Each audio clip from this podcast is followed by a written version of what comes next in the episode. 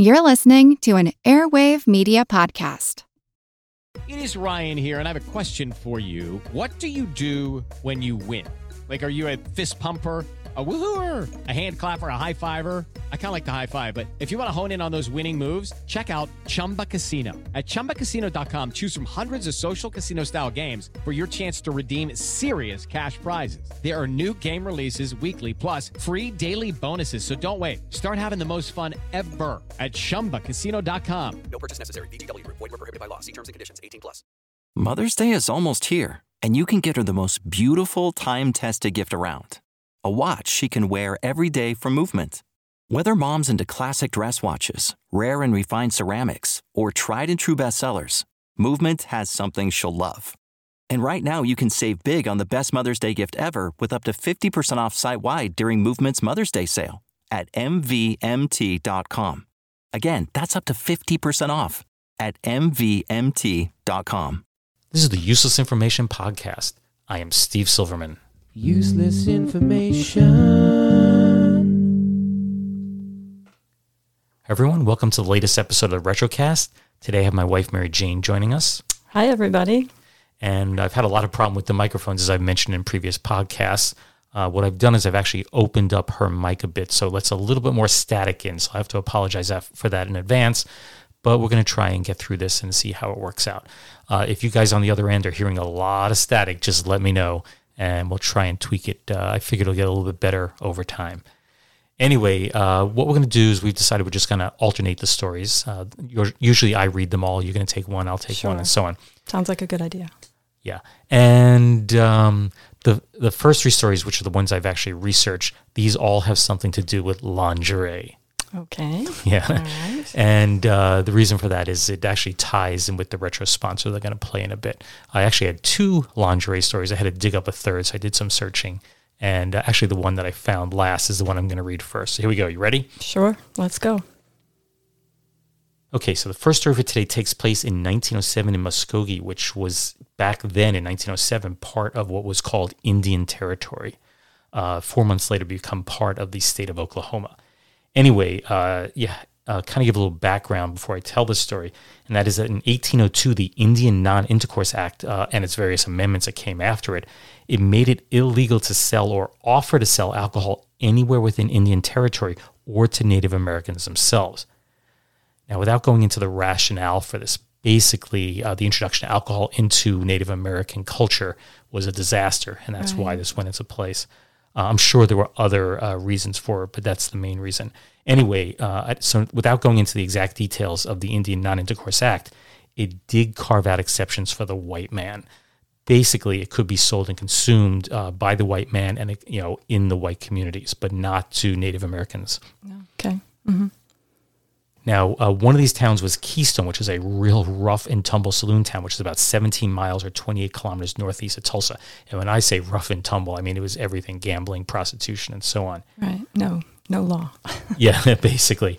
Um, and the town no longer exists, and that's because it was drowned by the waters of the Arkansas River in 1962 because they built the dam. And of course, it became a reservoir, and now the entire town is underwater. Anyway, at the turn of the 20th century, Oklahoma was the largest producing oil uh, state in the United States. Uh, it would alternate back and forth between uh, California and Oklahoma. You know, if you're drilling a lot of oil, obviously a lot of men come into the area to drill that oil. And naturally, that also meant a lot of demand for alcohol. Now, money. They have money. They can. Right. They, want to have some fun. But the problem was, of course, the Indian Non Intercourse Act forbid the sale of alcohol outside of the white community. These guys are working out in the fields on the oil rigs. Um, so they were expected to hop on their horses. Real, you know, this is 1907. They really had to get on their horses and go all the way, uh, you know, to one of the wet towns. So they realized, you know, well, if they can't go get the alcohol, someone's going to bring the alcohol to them. So an illegal trade, uh, you know, grew out of that, and uh, basically they'd bring the alcohol from Keystone along what was called the Keystone Trail down to the oil wor- oil- fields for the workers. But as you know, with any illegal trade comes hijacking, robbery, and all that kind of stuff. So soon the law began to you know crack down on the smugglers. But no matter how hard they tried, the alcohol continued to get through, and it's no different than the drug trade today. I mean, no matter how hard they try, uh, the drugs still manage to get through. Anyway, this is the real story that I was going to tell, and that is on July 13th in 1907. Deputy Marshal Dan Parker began talking about how, and this is in quotes, two handsome women, uh, you never use that term today, but two handsome women who had been driving a wagon along the Keystone Trail, he stopped to talk to them, and he didn't really suspect anything until one of the women offered to sell him some whiskey. So he stated, Yeah, I'll buy it. You know, what the heck? Uh, and then she showed him, of course, the goods, and he placed the two women immediately under arrest. And he was pretty happy because he had uncovered a new method. No one ever suspected that women would be the ones, Yeah, uh, you know, moving the alcohol. it. Right, exactly. So anyway, uh, the women were very cooperative, and they, you know, didn't put up a fight or anything. But they told Parker they needed to get out of their fancy clothes uh, before they went into town. So uh, he was a very polite guy. He was very nice. He went into the woods and he he he waited there a little bit while they were behind their wagons changing their clothes. Sure. And you know exactly where this is going. Um, you know, after a few minutes, he's like, "What's taking so long?" And he went. Yeah. And of course, they were long gone. They took to the bushes also. You also wonder what the excuse was for changing their clothes. I mean, that's a little Right. strange. yeah, I don't know. Got me. Um, anyway, so uh, Parker took the immediate steps to legally arrest. That was the term they used at the time. I think today we call it seizure. He seized the corsets, the petticoats, the lingerie, the alcohol, their wagons, their horses, and just about everything else that they had left behind. And then he, uh, of course, hopped on his wagon and headed for Muskogee, but the prisoners got away. He never caught them. Now, uh, the two parts that I want to conclude on this is that Parker did manage to uncover a smuggling technique that no one had ever suspected before the use of women to transport the goods. But he, he managed to make the national newspapers under the headlines Arrested Corsets. Okay. okay. Yeah. So that's the lingerie. yeah, I don't think it's the best of the three stories I put together for today, but, uh, um, you know, it was kind of. Uh, Well, it's interesting that that's where the attention was was placed on corsets, not you know the fact that he you know had discovered this um, way of transporting. Well, it's typical of the newspapers always, you know, put the, the, the headline on the will, sensationalized kind Right, of exactly. information. Yeah. okay, so now you're up. You're going to read one. Okay. This one, the title is Lingerie Rummage Sale Fails. On Wednesday evening, April 30th, 1952, a water fight broke out between students at a male dormitory and those at a neighboring fraternity house at the University of Nebraska in Lincoln, Nebraska. It wasn't long before things escalated out of control. The students then made their way to a sorority house where house mother Mrs. Mary Buckingham attempted to keep the boys out. She was unsuccessful. The boys pushed her aside, leaving her with bruises and a wrenched back. Once inside, they pilfered every piece of lingerie that they could find. Next, they did the same at the women's dormitory and every other sorority house. At its peak, more than 400 male students were involved, and the female students were left with no undergarments other than what they were wearing at the time. Okay. Damage was estimated at $700. That's nearly 7000 adjusted for inflation, which included the stolen lingerie and some broken furniture in the sorority houses. A second disturbance occurred the following evening. An estimated 100 male students raided the sorority houses. As the young women piled out of the buildings, they were soaked with water and paint was spattered on the back of their jeans. Dean of Students Affairs T.J. Thompson and campus police attempted to bring calm to the mob. They responded by treating Thompson the same. As he was talking with reporters, a group of boys doused him with water. Most of these boys out here, Thompson told the press, are not university students, but high school boys and local residents. During the final moments of the disturbance, a number of the male students moved on to the women's dormitory, where they ripped a window screen from the building, damaged an iron door, and splattered mud on the facade. So, what do you do with a huge pile of women's lingerie? The male students came up with a unique plan. They advertised that there would be a rummage sale of choice lingerie in the campus newspaper. They weren't looking to sell any of it. Their goal was to get the women to come over to the male dormitory and claim their unmentionables. On May 3rd, tables were set up outside the male dormitory and the lingerie was placed on display. Their rummage sale was a complete failure. Only six girls showed up and not a single undergarment was claimed. One male student commented, We've got this stuff now and we can't get rid of it. At a student convocation on Tuesday, May 13, 1952, University Chancellor R.J. Gustavson stated that 75 male students had been identified as having participated in the raids on the women's dormitory and the sororities. Each had been placed on conduct probation and forbidden from participating in any extracurricular activities. They had been warned that if they committed another infraction of university rules, they would be expelled. He stated, It is our hope that all active participants will eventually be identified. Everyone will recognize, of course, the difficulty in identifying all those who took part. Students identified as active members of the raiding party have been asked to pay damages. So, you have any comments on that? Well, you know, at first I, I didn't know whether to laugh or be upset, um, but I did. I did do a little reading on really what was called panty raids Sure. in the 1950s, and you know, they stated that in fact it was very common, and sometimes the girls were in on it. Maybe not this particular one because it was mm-hmm. one, of, one of the first, but it they you know it, it is said that it had to do with the curfews. The, the boys and the girl students did not like that they had curfews, that they were not allowed into the dorms. So it was a form of protest, actually. As you know, I have folders everywhere. Sure, you do. Uh, you know, All story after story after story, and piles and piles of uh, possible stories. S- One of them is labeled panty raids. You know, years ago, I was thinking maybe that'd be a good story, but I'm, you know, it just seemed like one that was too well known, and uh, I don't know, maybe a little bit too salacious. You know, Well, I mean, it's historical, Mm-hmm. you know, and uh, I, I don't. I, it, the only thing that was really harmful in this is, you know, it sounds like the person guarding the door, the uh, the the dorm mother, was hurt a little, Sure. which is not good, of course, but um, it's I don't know, it's kind of humorous almost. yeah. Yeah. Okay, so let's move on to the last story that I uh, that I researched for today, and this one is about the band Alice Cooper. Remember them? Yes, I do. Most famous uh, song was "School's Out." School's out. I love that. Yeah, Kids uh, still do love oh, that. yeah. Uh, Um, Around June, I don't know why. yeah. In Chatham, uh, just a little um, before I get into the story, in Chatham, where I taught for thirty years, they have a PA system, of course, to, you know, to do all the announcements on. Yeah. It has the worst sound in the world. I mean, you do not play music on this. And actually, on the older system was even worse before they replaced it. And uh, every year on the last day of school, when the last bell would ring, they'd play They "School's play- Out." I think that's great. Yeah, but you could hardly recognize it. You knew, I mean, if you didn't know the song, you'd hardly know that's what was being played. But Oh, uh, that's a really bad PA. yeah. Um, anyway, um, so uh, this story is from June 19th of 1972, and it regards a unique promotion that the band Alice Cooper had been staging at the time. This one's actually pretty famous. Uh, I don't know if you know it. Uh, anyway, uh, their latest album at the time, which just happened to be School's Out, had the image of an old wooden desk on the front.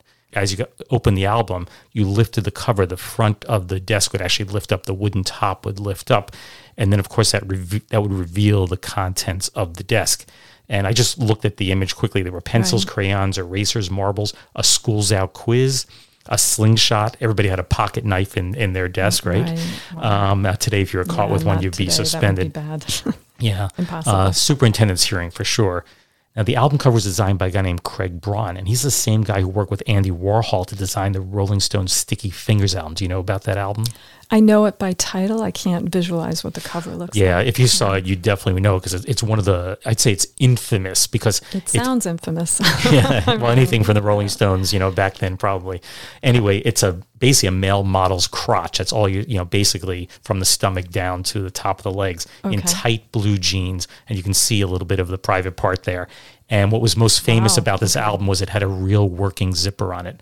Goodness, so you, okay. would pull it down, and and you the 1970s, right? yeah, this is early ni- early 1970s, yeah. Of course. Uh, I want to say that album maybe came, I'm, someone's going to tell me I'm way wrong. on This I'm just doing this from memory. I think it might be 1971 that album came out. Okay. Um, but anyway, um, maybe 1972. But anyway, uh, when you open the zipper, uh, it would reveal, uh, you know, it would just flip back a little bit and you could see the underwear. And then it had Andy Warhol's signature under there.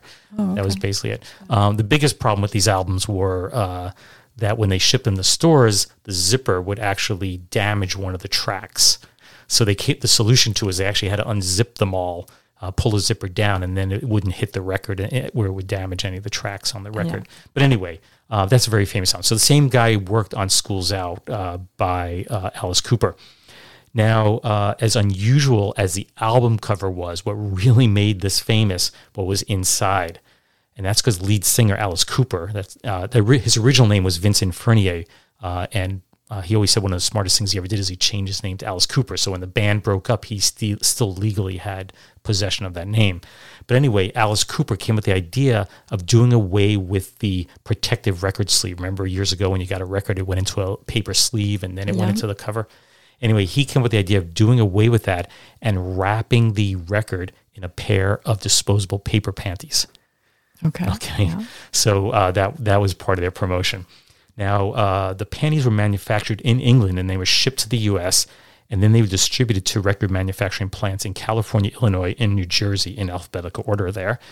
And everything went well for the first 250,000 copies, but the album was a smash hit. So they ordered an additional 500,000 pair of the paper panties. And that's when U.S. Customs got involved and stopped their shipment.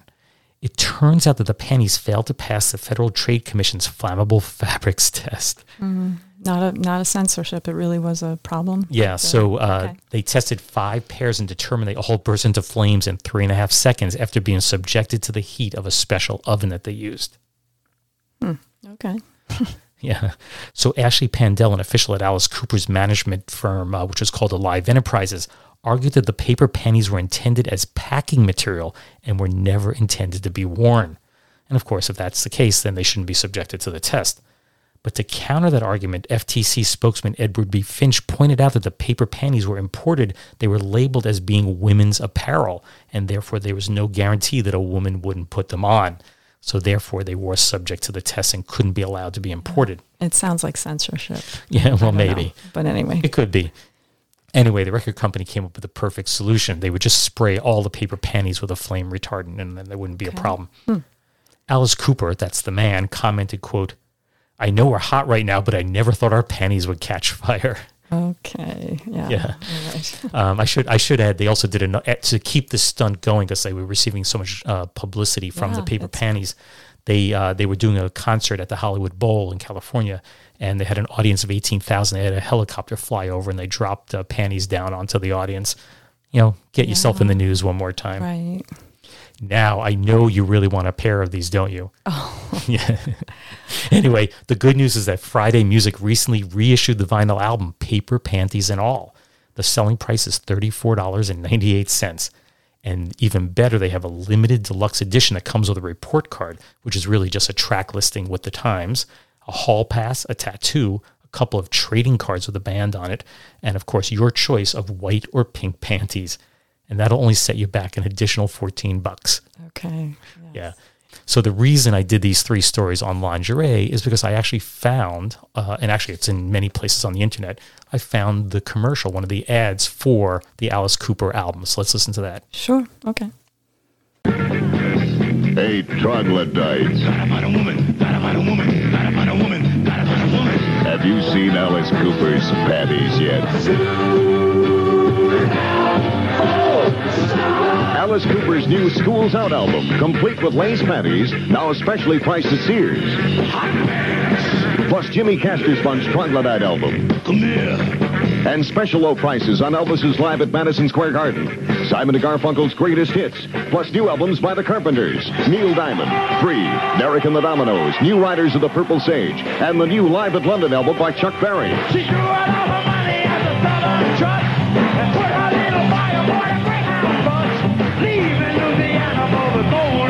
Golden new albums and tapes, including Alice's Lace Panties, now especially priced at Sears. Pull 'em on. Well, that's all. LPs start at 333. Eight-track tapes start at 488. Sale ends Saturday.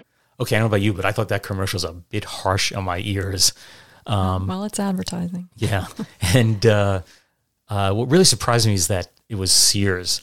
I, I agree. I had no idea they had it. Well, I don't recall a music section at Sears. Yeah. Uh, I mean, of course, in the day, Sears sold everything. Yeah, big Uh, department store. Yeah. Yeah, uh, I mean, I remember as a kid. Uh, now, I the nearest Sears to me was probably more than a half hour drive away from my parents' house. So we would go to a local department store called Jamesway, which is long out of business, but they had a small little record section, and you go in there, and they'd have you know maybe one aisle, and they have bins on both sides of the aisle, and you'd you know pick out you know the they didn't have much of a selection, but for the average Right. person who's just buying the hits or a greatest hits album, Records yeah. were sold everywhere. Yeah. Yeah. Um, now I did look up the uh, price on this, and they said in the ad that it, the records, the album started at three dollars and thirty three cents.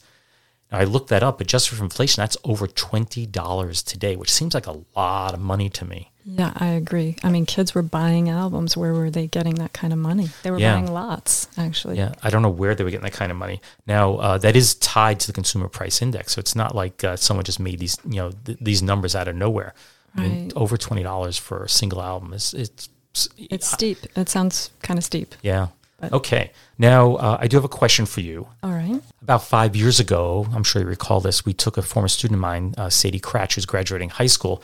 And as a graduation gift, we took her down to the original site where the Woodstock Festival was held in 1969. Yes. And it's a lot different than it was years ago. They've actually built a beautiful amphitheater called uh, Bethel Woods there.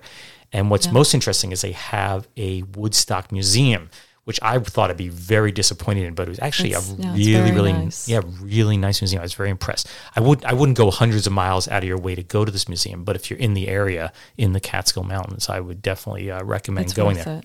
Yeah, it definitely was worth it. So my question uh, for you here is: Okay. uh, there were 29 acts that played Woodstock. They were paid, you know, to come on stage and Right. perform. So uh, who was the highest paid act at Woodstock? And since you probably don't, uh, you know, there's so many acts that played there, I'm going to give you a multiple choice out of five Oh, uh, thank you. choices. I love multiple choice. Okay, so here we go. And these are in alphabetical order. No, no other order other than alphabetical. Oh, okay. So I won't anal- overanalyze. Right. Okay. So, uh, was it one, Creedence Clearwater Revival, Mm-hmm. two, The Grateful Dead, Okay. three, Jimi Hendrix, Uh-huh. four, Santana, Yeah. or five, The Who? So, which one of those was the highest paid act? Now, don't give your answer I- now. I won't. Uh, I'll reveal it at the end of the podcast. Okay. Hello, it is Ryan, and we could all use an extra bright spot in our day, couldn't we? Just to make up for things like sitting in traffic, doing the dishes, counting your steps, you know, all the mundane stuff. That is why I'm such a big fan of Chumba Casino. Chumba Casino has all your favorite social casino style games that you can play for free anytime, anywhere with daily bonuses. That should brighten your day a little. Actually, a lot. So sign up now at chumbacasino.com. That's chumbacasino.com. No purchase necessary. VGW Group. Void were prohibited by law. See terms and conditions. 18 plus. Mother's Day is almost here, and you can get her the most beautiful time tested gift around a watch she can wear every day for movement. Whether mom's into classic dress watches, rare and refined ceramics, or tried and true bestsellers, Movement has something she'll love. And right now, you can save big on the best Mother's Day gift ever with up to 50% off site wide during Movement's Mother's Day sale at MVMT.com. Again, that's up to 50% off at MVMT.com. Now we're going to move on to a section that I've been calling footnotes history. These are short little stories that really there's no further research to do, and we're just going to read them word for word. And I'll do the first one. Okay. Uh, this one's dated uh, December 19th of 1935 and is titled Phone Girl Hurt in Freak Auto Accident. San Jose. Miss Josephine Morgan, telephone operator, was in a hospital today with the local nomination for victim of the year's strangest accident. She parked her automobile and opened the door. The door struck a lamppost.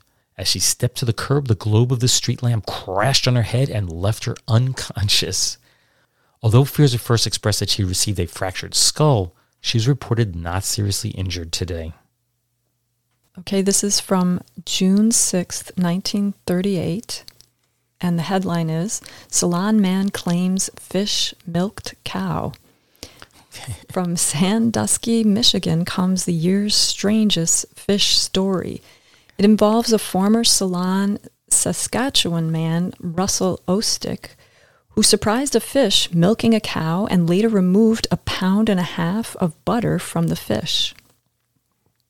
Ostick, and the story was published in the Sandusky Republican Tribune, found one of his Guernsey cows standing in a water filled pasture after a heavy rain. When the cow did not move for some time, Ostick went closer and found it was being milked by a fish. Ostick then caught the fish and found the butter inside it. It's an odd story, but in closing it, the newspaper said, This newspaper has heard about fish stories, but without a doubt, This is one fish story that is true. At least Mr. Ostick says so. Mr. Ostick is well known in the Ceylon district south of Regina, and among his many friends there is J.T. Meredith, who says that if Mr. Ostick says it happened, it happened. So, what do you think of that fish story? I, I just don't buy it. Yeah, I even checked to see if it was on April 1st that it was written, but of course, as I said, it was June. Um, I, I just, how is that possible? Yeah, it- Especially the creating butter. I mean, come on. Yeah, it, it, it How did that happen? Every once in a while, I mean, I, I print out a lot of these stories. I- As you know, I'll just, you know, I also don't Yeah. wouldn't know this, but basically, before I go to bed every night, I have a laptop and I just sit there and I hi- for I just look for little crazy stories. stories, I mean, yeah. every once in a while, one of them turns into a big story that I'll do the podcast on. But I'll have hundreds and hundreds and hundreds of these little stories. Right. And every once in a while, there's ones like that one really, Right. and that uh, really sounds fishy, which really applies to the story. And, and I mean, okay, possibly butter, but a pound and a half? I just Yeah. crazy. Too, too crazy. Yeah, it's. I mean- it, he could have mistaken the fat in the fish for butter, but I, it, I just don't buy it. Yeah, and even that a fish ended up in a water-filled pasture. I mean, I don't, Yeah. I don't know. It's just Yeah, really It- out there. It's a fish story. Okay. Our next story is dated October 9th of 1940 and is titled "Perfect Host Gets Prison Term." Syracuse, New York, October 9th, United Press. Playing the part of the perfect host resulted in a three-month penitentiary sentence for Wayman G. Woody of this city.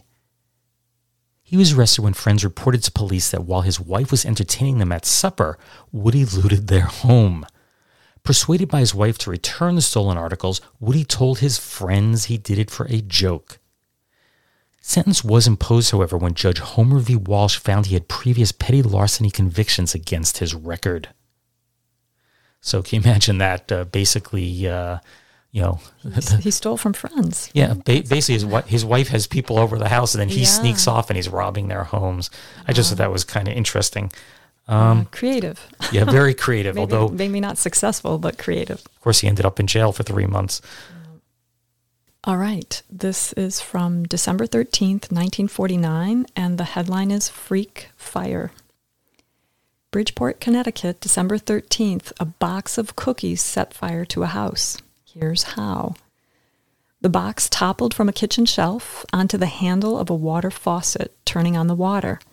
The cookies spilled out and clogged the drain. The sink overflowed. The water seeped through the floor.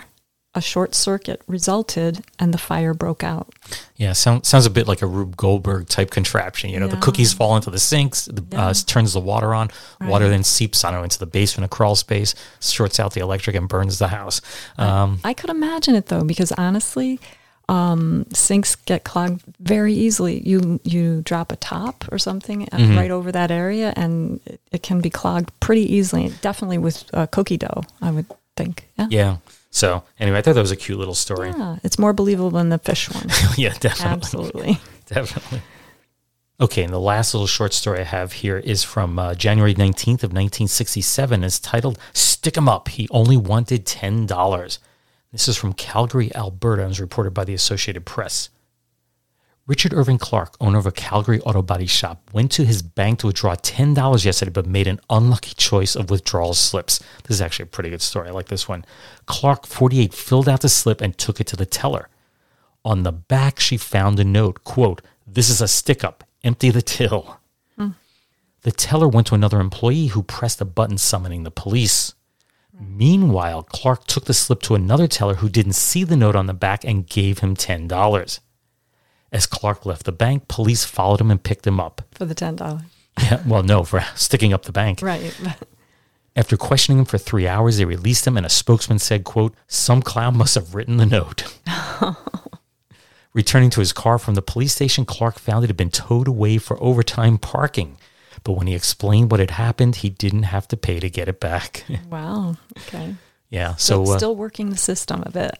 yeah, so so make make sure when you go to the bank, you flip over the deposit slip. Make sure it's not a not a stick up note. right. So earlier I'd asked what was the highest paid act at the Woodstock concert in 1969. I gave you five choices. It Yes, was you did. Uh, yes, uh, Creedence Clearwater Revival, The Grateful Dead, Jimi Hendrix, Santana, or The Who. Which one did you choose? Can I break it down? I, I, I'm I'm um, I'm thinking of two possible. Okay, what do you think? I'm thinking Jim, Jimi Hendrix Okay. and uh, the Who. Okay. Am I am I do I have a fifty percent chance of being right? You have a 50% chance of getting them right. Yay, Okay, so so now you got to tell you my logic. Yeah. I mean, I just think of Jimi Hendrix possibly being very famous at that point, Sure. and the Who as being a foreign band, right? Right. But the Who the Who were very popular at that time also. Right. Um okay, so you ready? Do I have to choose? Well, of let me course. choose. So It's- I- it's- a multiple choice I'm, quiz. I'm close, right? I'm awfully Yeah, it's close. one of the I've two. got fifty percent chance. I'm going to say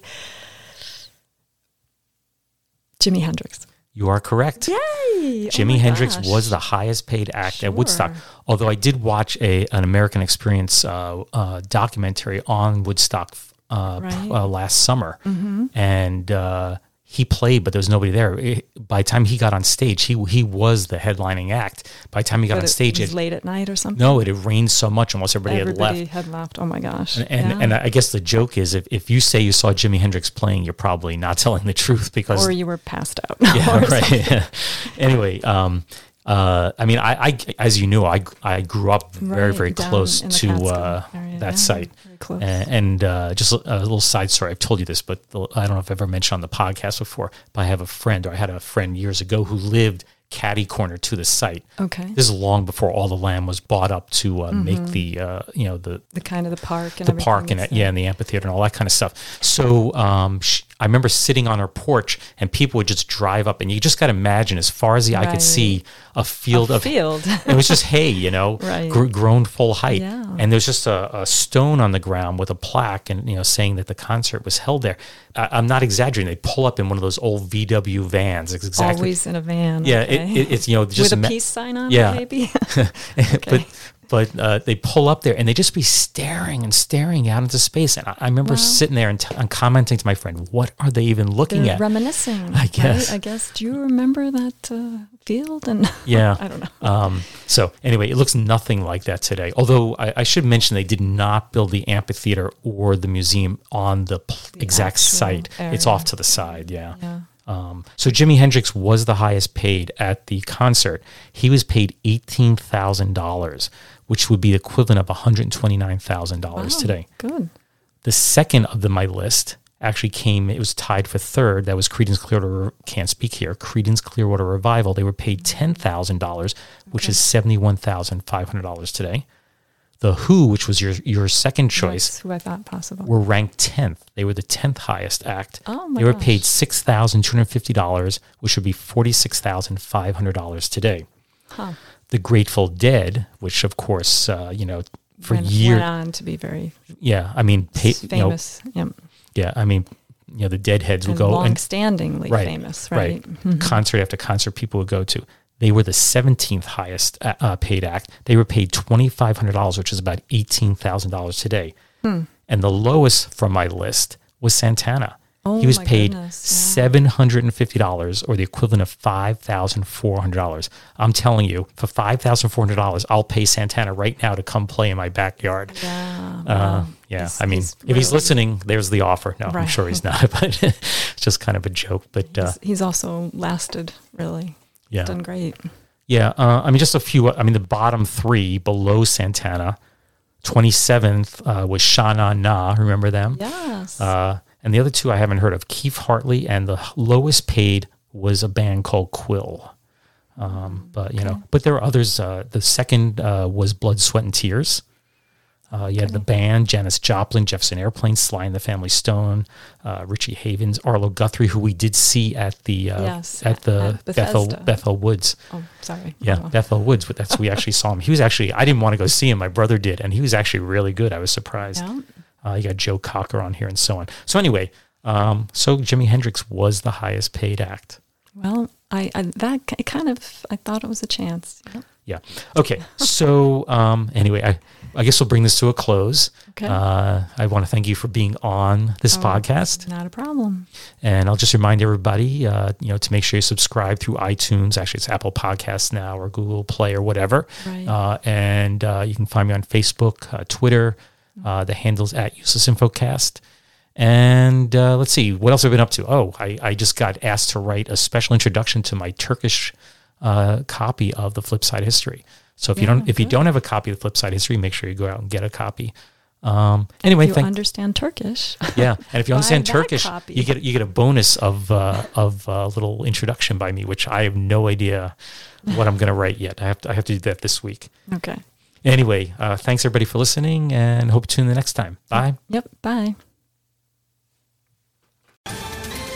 Ohio, ready for some quick mental health facts? Let's go.